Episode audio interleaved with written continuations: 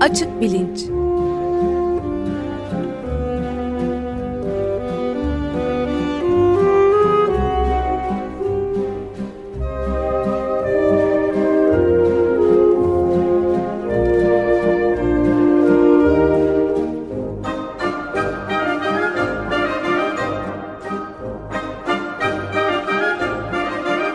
Güven Güzeldere ile bilim ve felsefe sohbetleri. Günaydın Güven Bey, merhabalar. Günaydın Ömer Bey. Günaydın Güven Bey, merhaba. Günaydın Can. Evet, Açık Bilinç'te bugün e, orijinal kadroyla uzunca bir süreden beri ilk kez bir araya gelmiş oluyoruz. Baş başa. Baş başa 8. Evet, hoş sene. geldin Can. Sevindik vallahi. Hoş bulduk efendim. Nasılsınız gör, görüşmeyeli? Ee, iyiyim, teşekkür ederim. Sen de öylesin, biliyorum. Ee, her daim bekleriz. Çok teşekkür böyle. ederim Olabildiği efendim. kadar. Olabildiği kadar. iklim aktivizmi işte. Ee, Sahada ve stüdyoda açık radyo ama. Evet. Tamam, evet, hoş bu geldin. şimdi 8. sene değil mi? Ayrıca Açık Bilinç'te. Açık bilinç, evet. Ee, bu programla 8. senesine girmiş oluyor. 6 Kasım 2012'de ilk programı yapmışız. Yani işte hani birkaç yayın dönemini sürer, bir- birkaç sene mi sürer filan derken 7 sene arkada kalmış. Aynı zamanda tabii e, bu hafta Açık Radyo'da 50. yayın dönemine girmiş oluyor değil mi? Evet, bugün girdik. Ee, Yani dile bu kolay. kaydın yapıldığı gün girdik, evet. Evet, kı- 41 kere maşallah denir, 50 kere maşallah demek lazım. Teşekkür ederiz. Ee, Yakında da Radyonun- 25. yıla da girmiş olacağız. 13 Kasım'da. 9 gün falan var. Evet. Ee, ben bugün e, bu geçtiğimiz 7 senede neler yaptıktan ziyade 8. senede yani, yani önümüzde uzanan e, yayın döneminde ve yılda e, neler yapmayı düşünüyoruz. Biraz bunlardan konuşalım e, diye düşündüm. Hem e, böyle küçük bir e, ön e, bilgi vermiş olmak için hem de zaman zaman e, bir takım e, bilim dünyasından mesela ilgi çekebileceğini düşündüğüm haberler e, rastladıkça onları bir kenara not ediyorum. E, bazılarından bir program yapacak materyal çıkıyor. Bazılarındansa çıkmıyor. Yani e, çalışma mesela okuduğum bir bilimsel çalışma beni ikna etmediyse ona benzer başka çalışmalar var mı diye bakıyorum. Destekleyen başka materyal e, bulamadığım zaman işte bir kenara koyuyorum falan. O tür mesela iki konu var. Onlardan başlayayım. E, bir tanesi çay üstüne yapılmış bir çalışma. E, benim de ilgimi çekti. Bir çaysever e, kişi olarak e, Singapur Ulusal Üniversitesi'nde yapılmış ve birkaç ay önce yayınlanmış yaşlanma e, e, dergisinde Aging e, denilen bilimsel bir dergide e, burada insanlarla yapılan e, çalışmada 60 yaş üstü grupta e, çay içmenin haftada en aşağı 4 kez ya da daha fazla çay içenlerin hem e, beyin sağlıklarını daha iyi korudukları hem de bilişsel yaşlılığı geciktirdikleri e, bulunmuş. İddia bu. E, aynı grup 2017 senesinde de yine benzer bir e, çalışma yapıp bir yayın yapmıştı. E, bu çay severler için iyi bir haber. E, üstelik e, bu çayı içen insanlar e, yeşil çay, e, siyah çay yani bizim içtiğimiz işte bildiğimiz Rize çayı gibi çay ve e, daha ziyade e, uzak doğu Asya'da e, içilen oolong çayı denen e, çaylardan içmişler. Bu çaylar arasında da bir fark olmamış. Bir şekilde çay bitkisini tüketmek e, bilişsel açıdan iyi bir şey gibi gözüküyor. E, demans, Alzheimer hastalığı falan gibi şeyleri geciktirdiği yolunda da bir takım iddialar var. E, öte yandan bu küçük bir çalışma 36 kişiyle yapmışlar. E, başka çalışmalarla desteklenmesi gerekir diye düşünüyorum. Dolayısıyla kendi başına bir program olmayı henüz hak etmedi ama olabilecek belki program e, çekirdekleri arasında, nüveleri arasında yerini aldı. Ümit vaat ediyor. Pardon duyamadım. Ümit vaat ediyor yani. Ümit vaat ediyor evet. E, ve umarım da doğrudur. Tabii yani yediğimiz içtiğimiz şeylerle ilgili yapılan bilimsel yayınlar belki en büyük varyasyon gösteren e, yayınlar. İşte vitaminler iyi mi kötü mü, e, omega 3 yağı faydalı mı değil mi e, bu konularda sürekli birbiriyle çalışan e, çalışmalar çıkıyor. Bunun kısmi nedeni e, büyük ilaç şirketlerinin bazı bilimsel çalışmaları yaptırmaları ve hoşlarına gitmedikleri çalışmaları işte çöpe atıp yalnız işlerine geldiği çalışmaları e, yayınlamaları filan burada aslında bilim dünyasında regüle edilmesi gereken bence e, çok bozuk bir yan var. E, her halükarda çayın insanın e, bilişsel e, yaşlanmasını yavaşlattığı iddiası umarım doğrudur. E, bütün e, çay severler için de iyi bir haber e, olsun. Bu konuyu e, eğer başka çalışmalarla desteklenirse ileride bir program olarak e, tekrar gündeme getiririz. Bir başka benzer şekilde not ettiğim konu biliyorsunuz deprem üzerine dört programlık bir seri yaptık Ağustos ayında.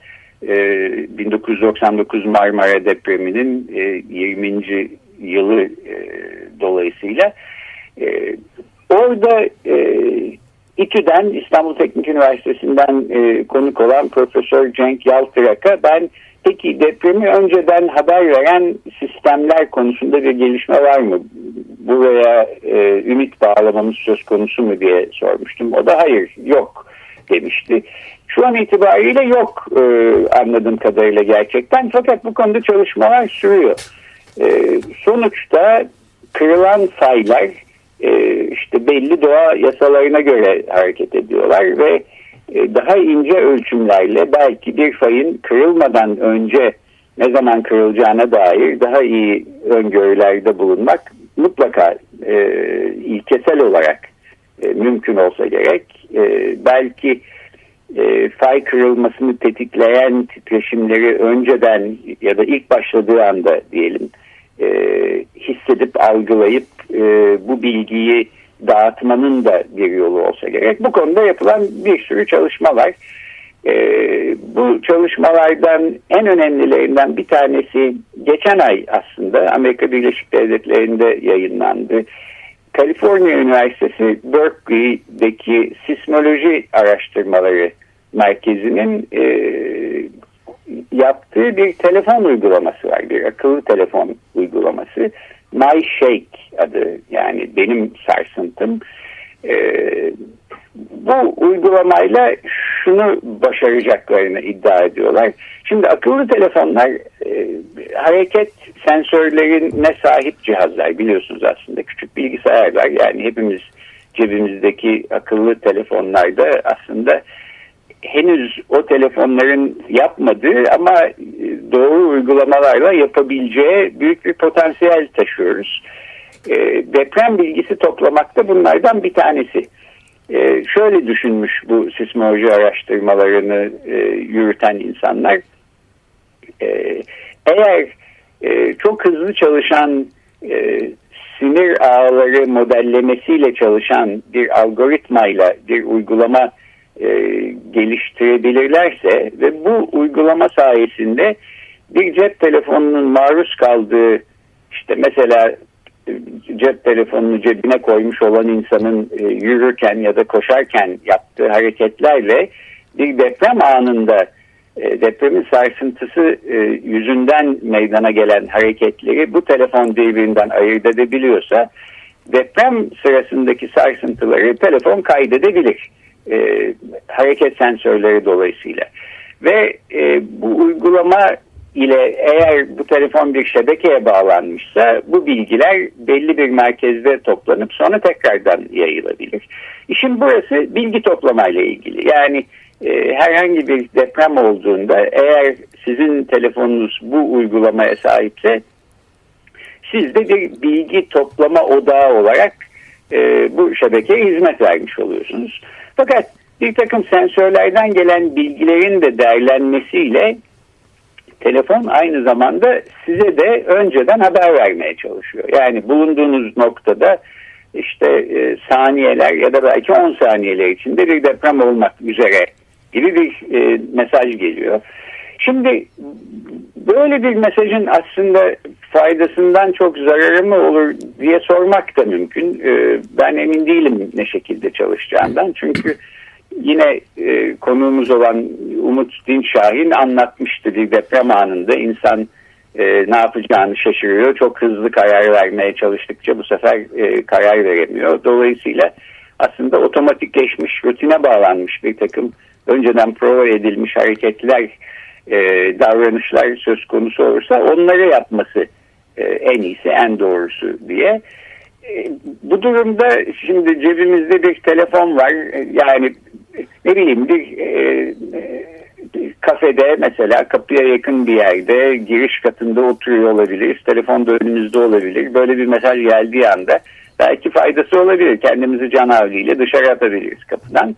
Ama e, gecenin bir yarısı işte televizyon karşısında oturmuş e, durumdayız pijamalarımızla evimizde diyelim apartmanın yedinci katında e, telefondan bir mesaj geliyor e, deprem olmak üzere diye.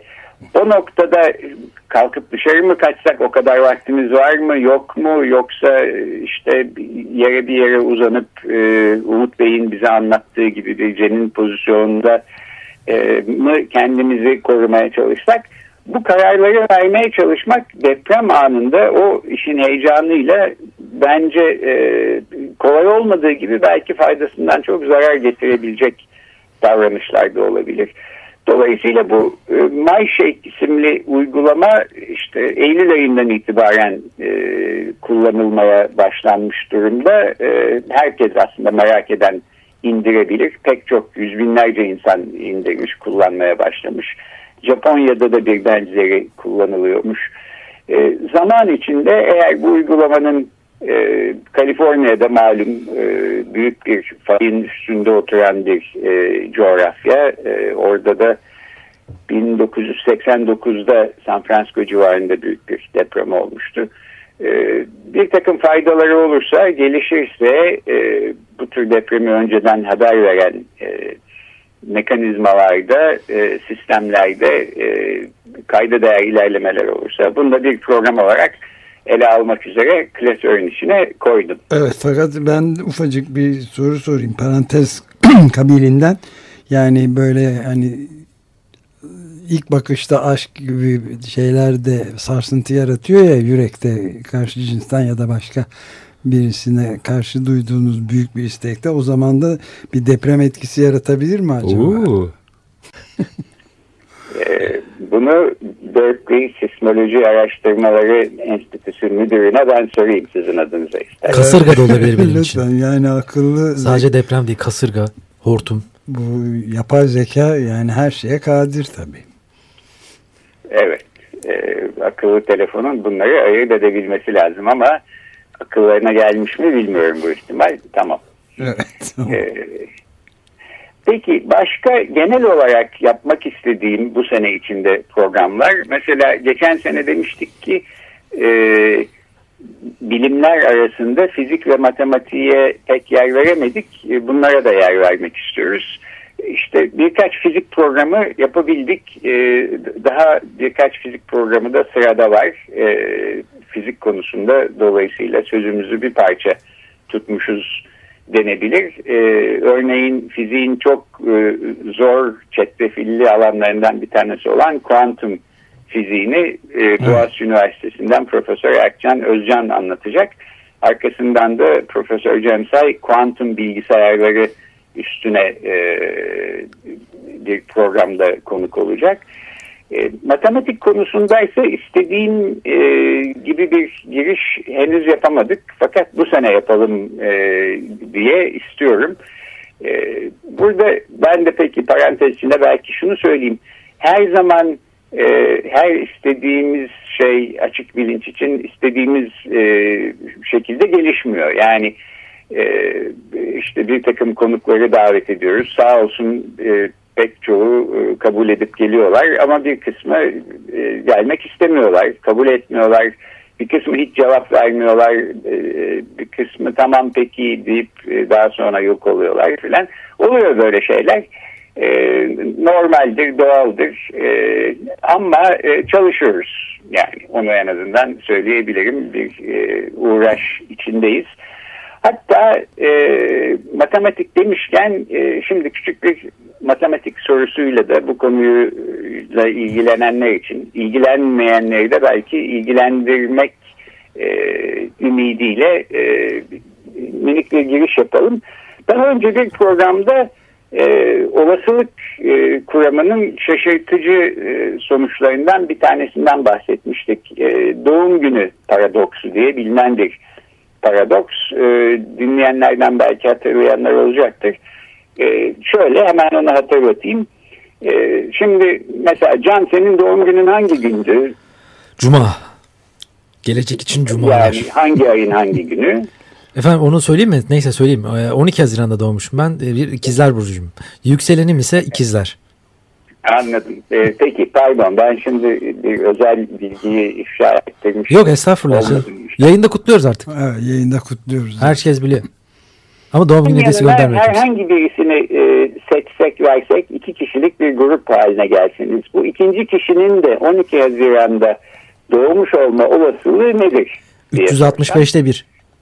Ee, 365 hatta 366'da bir çünkü 365 hmm, gün var ama Allah. 29 Şubat'ı da sayarsak 366 eder. Teşekkür ederim. 29 Şubat'ta doğan insanlar da var. Çok küçük bir olasılık. Evet.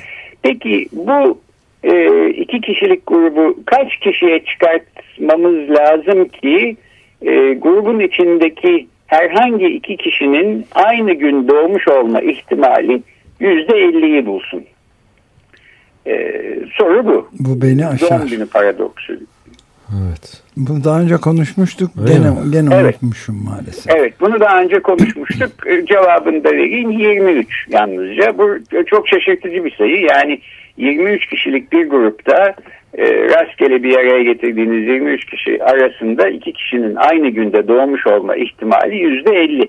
E, bu çok yüksek bir ihtimal gibi gözüküyor. Ya da yüzde elli olması için insanın aklına belki işte en aşağı 100-200 kişi olması gerekir gibi bir düşünce geliyor.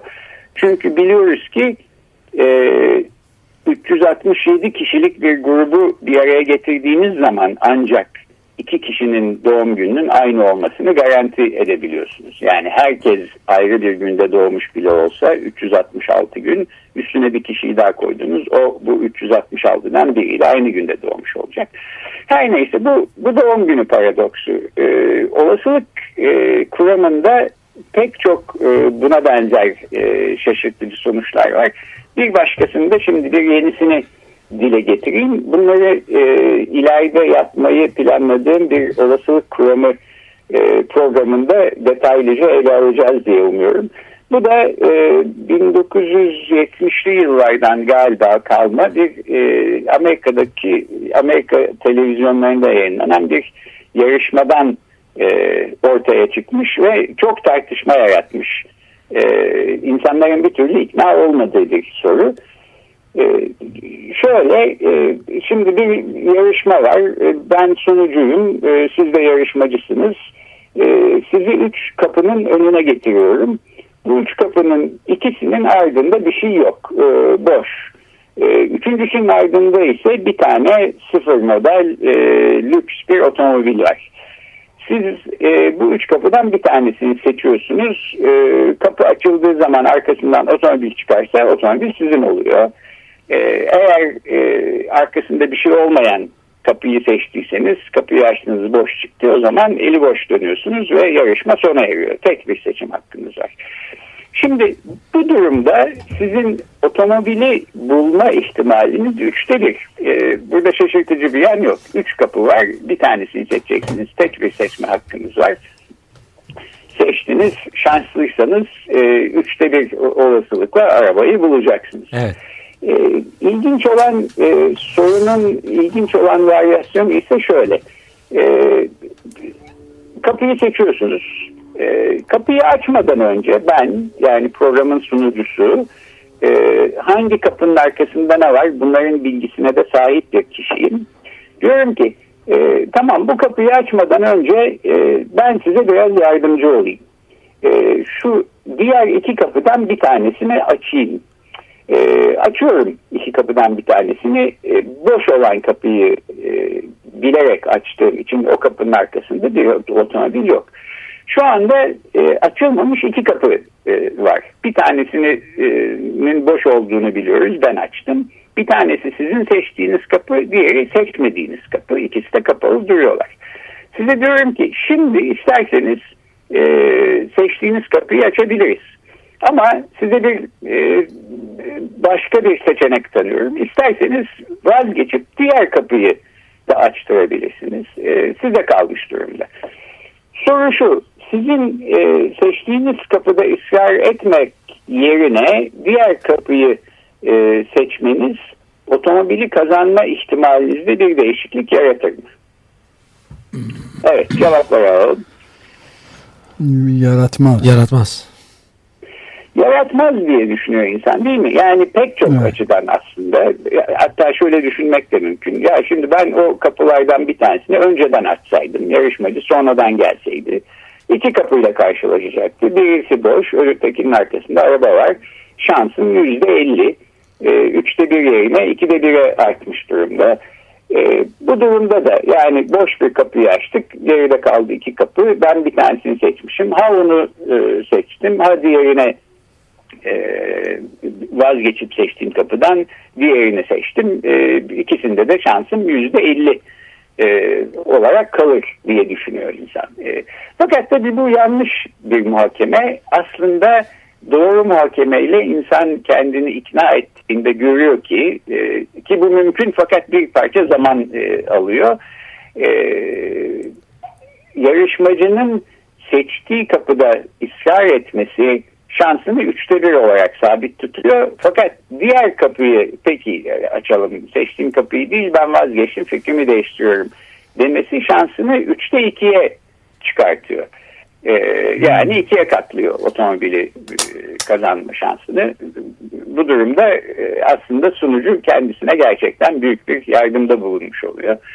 Ee, şimdi olasılık kuramının güzel tarafı bu tür insana şaşırtıcı gelen ve e, ilk bakışta inandırıcı olmayan durumların nasıl inandırıcı aslında olduğunu na e, ikna edebilmesi. E, bir matematik programında bunu yaparız diye umuyorum. Ben olasılık kuramını üniversitede Profesör Ayşe Soysal'dan öğrenmiştim.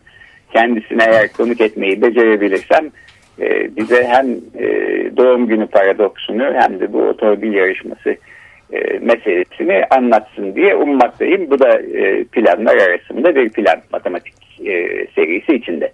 Evet çok güzel. Peki birkaç bir şeyden daha bahsedeyim. Kısaca e, evrim konusunda epey programlar yapmıştık. Yeniden birkaç program yapma planım var. Belki okumuşsunuzdur e, haberlerden. Norveçli bir e, multimilyarder bir adam. Einar John Rasmussen diye bir kişi. 15 milyon Norveç kronu bağışlamış Biokozmos e, Vakfı'na.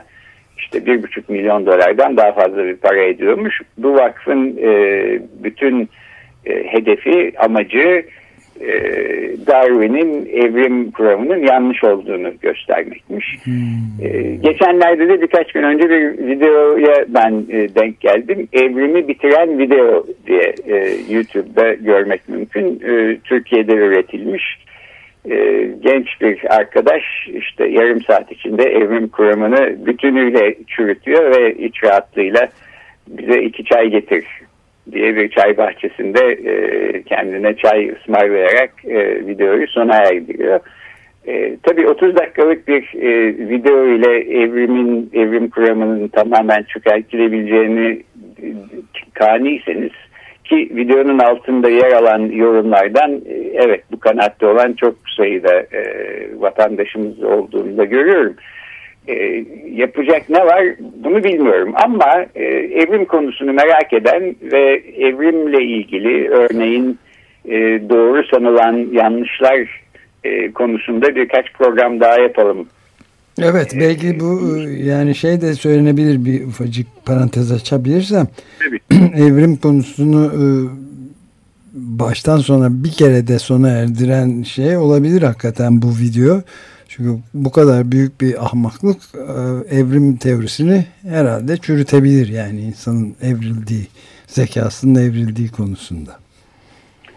Evet, e, böyle tersten bir argümanla yaklaşmak da mümkün tahmin ediyorum. E, peki, bunun dışında işte çok yakınlarda örneğin Hakan Gürvit'le Alzheimer hastalığı üstüne bir güncelleme programı yapacağız. E, gazeteci Elif İnce ile e, mülksüzleştirme ağları üstüne konuşacağız. Hukukçu Güley Bor'la e, feminist hukuk ve e, kadın hakları üstüne bir program e, düşünüyoruz. E, felsefeyi öne çıkartan e, programlara biraz daha ağırlık vermek e, istiyorum. E, yani e, 8. senemizde e, aslında yapacak pek çok e, konu söz konusu e, konular tükenmiyor. Bitirirken bir de şunla e, sona erdireyim. E, zaman zaman e, dinleyicilerden yorumlar, eleştiriler filan geliyor. Açık bilincin karnesine baktığımız zaman evet yani bir takım artılarımız ve bir takım eksilerimiz var. Artılarımız arasında ben en azından bu 7 senede hiç bir hafta atlamadan herhangi bir tekrar yapmadan işte e, her hafta bir şekilde resmi tatiller dışında e, dinleyicinin karşısında olmayı becerebilmişiz. E, bunu e, artı hanesine yazıyorum. Eksiler arasında mesela ses kalitesine dair e, eleştiriler var. Özellikle genç dinleyiciler e, daha yüksek standartlar talep ediyorlar haklılar bence doğru da e, söyledikleri bir yandan e, profesyonel podcast servislerinin e, ses kalitesinin daha iyi olduğunun ben de farkındayım. Öte yandan e, işte biz bu kayıtları telefonla yapıyoruz genellikle. Ben Amerika Birleşik Devletleri'nden telefonla bağlandığım için e, transatlantik iletişimini sağlayan büyük telefon şirketlerinin merhametine ve becerisine kalmış durumdayız e, az önce olduğu gibi kesintiler olabiliyor. Çok iyi hatırlıyorum ilk programımızda da 6 Kasım 2012'de e, ben gece saat 02.30'da kalkmış heyecan içinde telefonun başında programı yapmaya çalışırken yine telefon kesilmişti orta yerinde.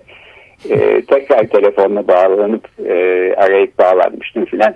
Böyle şeyler oluyor. Bunlara e, engel olmanın imkanı yok maalesef. Ee, ama bu genç dinleyicilerimiz de belki açık radyo destekçileri arasına katılır. Ee, biraz radyoya destek olmayı düşünürlerse belki ses kalitesini arttıracak donanımlar satın alınabilir. Radyo bu açıdan kendini geliştirebilir. Dolayısıyla ben de onlardan bunu rica etmiş olayım. Evet aynen öyle. 25. yılda da böyle hamleler peşinde koşmaya devam edeceğiz. Evet. 25. yılı radyonun e, kutlu olsun diyorum. E, bu programı böylece kapatmış olalım. Çok teşekkürler. Çok teşekkürler Bey. efendim. Ben teşekkür ederim. Haftaya görüşmek, görüşmek üzere. üzere. Hoşçakalın.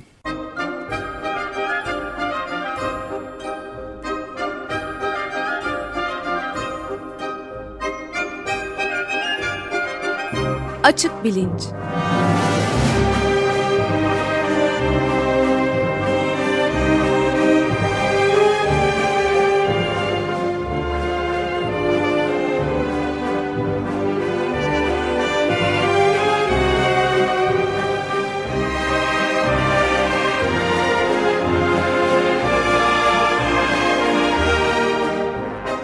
Güven Güzeldere ile bilim ve felsefe sohbetleri.